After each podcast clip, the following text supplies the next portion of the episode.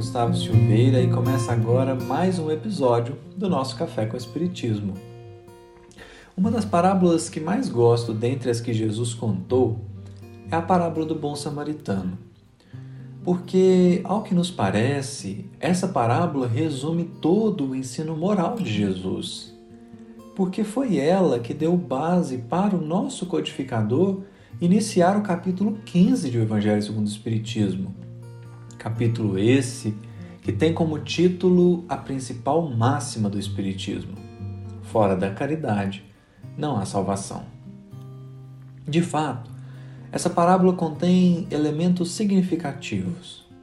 Com ela, nós aprendemos a aplicação do dar sem olhar a quem, ama o teu próximo como a ti mesmo, mas também aprendemos lições valiosíssimas, dentre as quais destacamos uma às vezes, nós somos o sacerdote, às vezes o levita, às vezes o samaritano, mas igualmente, não raro, somos o homem caído. O que dá então, no mínimo, quatro perspectivas para sentirmos essa parábola. Isso porque aqui, na verdade, nós não estamos considerando a possibilidade de sermos os assaltantes que deixam o homem agredido e semi-inconsciente. Mas é certo que em inúmeras vezes essa é, infelizmente, a nossa posição na história. Mas espera, se você não se lembra ou não conhece a parábola, faça uma pausa para a leitura. Não queremos falar nos mínimos detalhes, mas será legal se você tiver ao menos uma lembrança de como a história foi contada. Sinceramente, teríamos aqui assunto para horas de conversa, porque essa parábola é também recheada de símbolos, de tradição cultural e evoca ainda um elemento também presente em outras passagens e que deixa tudo ainda mais bonito e tocante. Esse elemento é o fato de que podemos perceber que a parábola do bom samaritano está acontecendo no exato momento em que Jesus conta a história. Mas como assim? Essa parábola é contada a partir de uma pergunta que o doutor da lei faz a Jesus. Ele pergunta assim: Quem é o meu próximo? Jesus então conta a parábola e ao final pergunta para ele: Quem te parece ter sido o próximo do homem caído? O doutor da lei queria saber quem era o seu próximo, e Jesus o coloca na posição do homem caído. E aqui está a deixa para compreendermos a interpretação.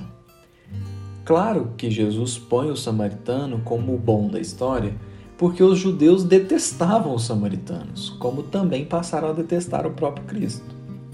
Nesse caso, então, Jesus é o samaritano da parábola que está ali diante do doutor da lei a balsamizar-lhe as feridas profundas. O olhar meigo e firme de Jesus, suas palavras doces e eternas e o sentimento amoroso e justo do Mestre são, respectivamente, as ataduras, o vinho e o azeite dos quais o samaritano da parábola se serve para cuidar do homem caído. O sacerdote e o levita são todos aqueles que já haviam tentado responder à questão do doutor da lei, mas, assim como na parábola, haviam passado de largo, esquivando-se do real significado da resposta, olvidando o tratamento a ser prestado. Resta saber quem são os assaltantes que teriam deixado aquele doutor da lei tão perdido de si mesmo? No capítulo 1 do livro Gênesis de Moisés, dentro da simbologia do Antigo Testamento, leremos que no momento da criação do homem, Deus disse assim: Façamos o homem à nossa imagem e semelhança. Ora, então somos imagem e semelhança de Deus e João, o evangelista, dirá na sua carta que Deus é amor. Nessa ideia simples, podemos enxergar com facilidade que a nossa essência é o amor, porque fomos criados pelo amor para, evidentemente, amar. Porém, vezes sem conta, somos assaltados pelo nosso intelectualismo, pelos preconceitos, pelo egoísmo e pelo orgulho. São criações nossas, alimentadas por nós, mas que nos desfiguram completamente, nos deixam semi-inconscientes do nosso verdadeiro propósito e terminam por nos abandonar no chão à espera da ajuda de alguém.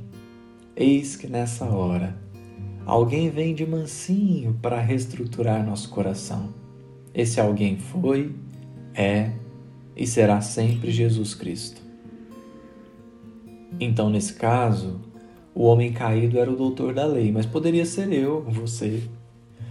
O doutor da lei era alguém completamente distanciado do seu propósito, porque havia se perdido em um labirinto que o seu reduzidíssimo poder intelectual havia criado para si mesmo. A necessidade de fazer reacender o próprio sentimento era tão grande que, ao final, Jesus pergunta: Qual, pois, destes três te parece que foi o próximo daquele que caiu nas mãos dos salteadores? E ele disse: O que usou de misericórdia para com ele. Disse, pois, Jesus: Vai e faze da mesma maneira. Jesus recomenda usar da misericórdia, pois somente a misericórdia sentida e aplicada pode nos manter sãos e imunes aos tóxicos do intelectualismo, nos livrar da catarata do orgulho e nos libertar da chaga do egoísmo. Ouçamos, portanto, as palavras de Jesus. Vai e faze da mesma maneira porque essa parábola é para todos os momentos. Há momentos que somos nós a ajudar e momentos em que somos nós a receber a ajuda. Independentemente do caso, a misericórdia será sempre a presença do Criador a nos conduzir da melhor maneira. Um grande abraço a todos e até o próximo episódio do Café